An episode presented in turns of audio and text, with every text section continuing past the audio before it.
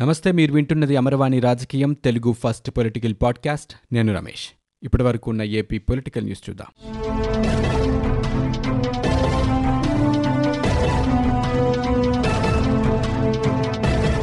ఉభయ గోదావరి జిల్లాల్లో వరద ముంపు భయం వెన్నాడుతూనే ఉంది. గుంటూరు కృష్ణా జిల్లాల లంక గ్రామాలు ఇంకా తేరుకోలేదు. నాలుగు జిల్లాల్లో పంట ఆస్తి నష్టాలు భారీగా నమోదవుతున్నాయి. వర్షాలు తగ్గినా వరదల వల్ల ఈ జిల్లాలోని పలు ప్రాంతాలు భయం గుప్పిట్లోనే ఉంటున్నాయి. తూర్పుగోదావరి జిల్లాలో శనివారం కూడా రెండు లక్షల మందికి పైగా ప్రజలు ముంపులోనే ఉన్నారు. కాకినాడ నగరం సామర్లకోట పెద్దాపురం పిఠాపురం గొల్లప్రోలు మండలాలను ముంపు ఇంకా విడలేదు. జిల్లాలో అరవై రెండు గ్రామాల్లో మునక భయం కొనసాగుతోంది. కేవలం ఇరవై ఆరు పునరావాస శిబిరాలు మాత్రమే నిర్వహిస్తున్నారు. వర్షాలు లేకపోయినా ఏలేరు నుంచి విడుదలవుతున్న నీటితో ముంపు తగ్గటం లేదు. పోటు కారణంగా ఏలేరు వరద త్వరగా సముద్రంలో కలవటం లేదు. ఇటీవల వర్షాలకు కాజులూరు మండలం గొల్లపాలెంలో పెంకుటిల్లు గోడ కూలి ఒక వ్యక్తి చనిపోయాడు. ఇక ప్రకాశం బ్యారేజ్కి వరద తగ్గడంతో అధికారులు రెండో ప్రమాద హెచ్చరికను ఉపసంహరించారు. బ్యారేజ్కి దిగువన నీట మునిగిన విజయవాడలోని లోతట్టు ప్రాంతాల్లో ఇళ్ళలోకి వచ్చిన నీరు కూడా తగ్గలేదు. నీరు తొలగిన ఇళ్ళలో బురద మేట వేసింది. దీంతో ఆయా ప్రాంతాల వాసులు ఇళ్ళలోకి వెళ్ళలేక బయట వర్షంలో తడుస్తూ ఉండలేక ఇబ్బంది పడుతున్నారు.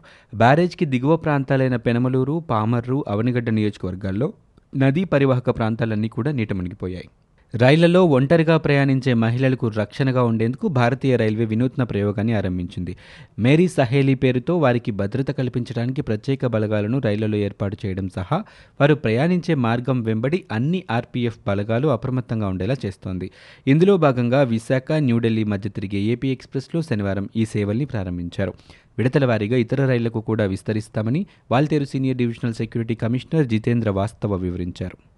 గడిచిన ఇరవై నాలుగు గంటల్లో ఏపీలో డెబ్బై నాలుగు వేల తొమ్మిది వందల నలభై ఐదు కరోనా పరీక్షలు నిర్వహించగా మూడు వేల తొమ్మిది వందల ఎనభై ఆరు కోవిడ్ కేసులు నమోదయ్యాయి. ఇరవై మూడు మంది బాధితులు ప్రాణాలు కోల్పోయినట్లు రాష్ట్ర వైద్యారోగ్య శాఖ తాజాగా వెల్లడించింది.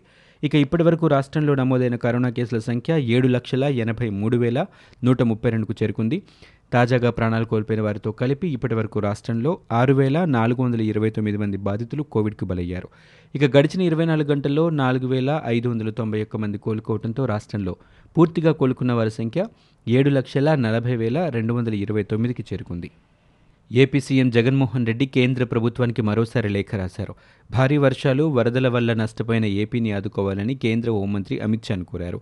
తక్షణమే రెండు వేల రెండు వందల యాభై కోట్ల రూపాయల సహాయం చేయడంతో పాటు వరద నష్టాన్ని అంచనా వేసేందుకు కేంద్ర బృందాన్ని పంపాలని విజ్ఞప్తి చేశారు. వర్షాలు వరద నష్టంపై రాష్ట్రాన్ని ఆదుకోవాలని ఆయన లేఖలో పేర్కొన్నారు. బంగాళాఖాతంలో ఏర్పడిన తీవ్ర వాయుగుండం కారణంగా ఈ నెల తొమ్మిది నుంచి పదమూడు వరకు భారీ వర్షాలకు తీవ్ర నష్టం వాటిల్లింది. తొమ్మిది జిల్లాల్లోని డెబ్బై ఒక్క వేల ఎనిమిది వందల హెక్టార్లలో పంట నష్టం జరిగినట్టు లేఖలో సీఎం పేర్కొన్నారు. వరి మొక్కజొన్న పత్తితో పాటు అరటి బొప్పాయి పలు కూరగాయల పంటలు కూడా నీట మునిగాయని తెలిపారు. భారీ వర్షాల కారణంగా కృష్ణానదికి వరదలు రావడంతో వేర్వేరు ప్రాంతాల్లో వాగులు పొంగిపొల్లటంతో రవాణా వ్యవస్థ దెబ్బతినిందని పేర్కొన్నారు. ఇక వరద ప్రాంతాల్లో సహాయక కార్యక్రమాల్లో ఎన్డీఆర్ఎఫ్ ఎస్డీఆర్ఎఫ్ రెవెన్యూ సిబ్బంది నిర్విరామంగా పనిచేసిన పద్నాలుగు మంది మృతి చెందినట్లు సీఎం లేఖలో పేర్కొన్నారు.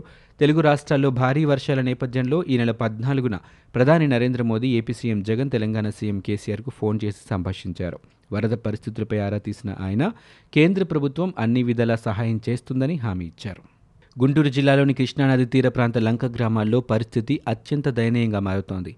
మూడు రోజులుగా పెరుగుతూ తగ్గుతూ ఉన్న వరద లంక గ్రామాల్లో ముంచెత్తుతోంది. శుక్రవారం నుంచి గ్రామాలకు రవాణా నిలిచిపోయింది. నిత్యావసరాల కోసం వెళ్ళేందుకు పడవలు అందుబాటులో లేకపోవడంతో చిన్నారుల నుంచి వృద్ధుల వరకు అందరూ అల్లాడిపోతున్నారు. ప్రకాశం బ్యారేజ్కి దిగువన తాడేపల్లి మంగళగిరి దుగ్గిరాల కొల్లిపర కొల్లూరు భట్టిప్రోలు రేపల్లె మండలాల పరిధిలో కృష్ణానది వరద ఉధృతి శనివారానికి భారీగా పెరుగుతోందన్న అంచనాతో అధికారులు హడావుడిగా శుక్రవారం సాయంత్రం నుంచి కొన్ని లంక గ్రామాల ప్రజలను సురక్షిత ప్రాంతాలకు తరలించారు. అయితే కరోనా భయంతో కొన్ని లంక గ్రామాల్లో ప్రజలు పిల్లలు వృద్ధులను తీసుకుని గుంపుగా పునరావాస కేంద్రాల్లో ఉండేందుకు ధైర్యం చేయక వరద నీటితో ఇంటిలోనే కాలం వెల్లదీస్తున్నారు హైదరాబాద్ మహానగరం చిన్నపాటి వర్షాలకే ముంపుకు గురవుతోందని అమరావతి చుట్టూ కృష్ణానది ఉన్నా ఏ ఒక్క రాజధాని గ్రామంలోకైనా చుక్క నీరు వచ్చిందా అంటూ రాజధాని రైతులు వైసీపీ నేతలను నిలదీశారు పరిపాలనా రాజధానిగా అమరావతిని కొనసాగించాలంటూ రాజధాని ప్రాంతంలోని ఇరవై తొమ్మిది గ్రామాల రైతులు చేస్తున్న ఆందోళనలు శనివారానికి మూడు వందల ఆరవ రోజుకు చేరుకున్నాయి.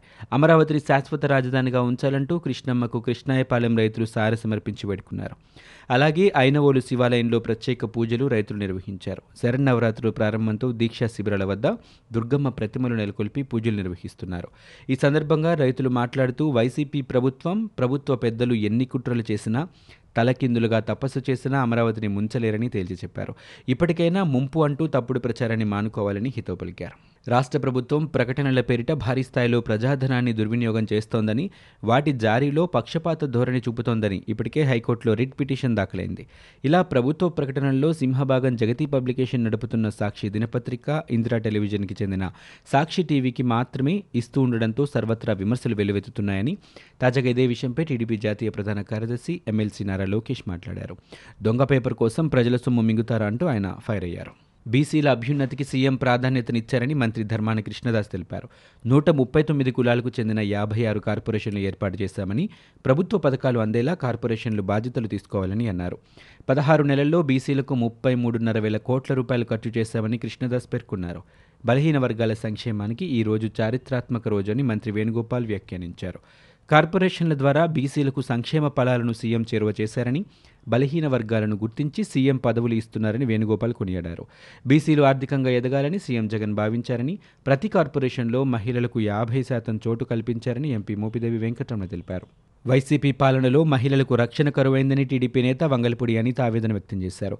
జగన్ రెడ్డి అధికారంలోకి వచ్చిన తర్వాత మహిళలపై మూడు వందలకు పైగా దాడులు జరిగాయని తెలిపారు. తూర్పుగోదావరి జిల్లా ఎర్రంపాడులో బాలికపై వైసీపీ కార్యకర్త అత్యాచారం చేశాడని ఇప్పటికీ కూడా చర్యలు తీసుకోలేదని మండిపడ్డారు. రాష్ట్రంలో దిశా చట్టం అమలు కావటం లేదని తప్పుపట్టారు. ప్రచారంపై చూపిన శ్రద్ధ మహిళల భద్రతపై ఎందుకు చూపడం లేదని ప్రశ్నించారు.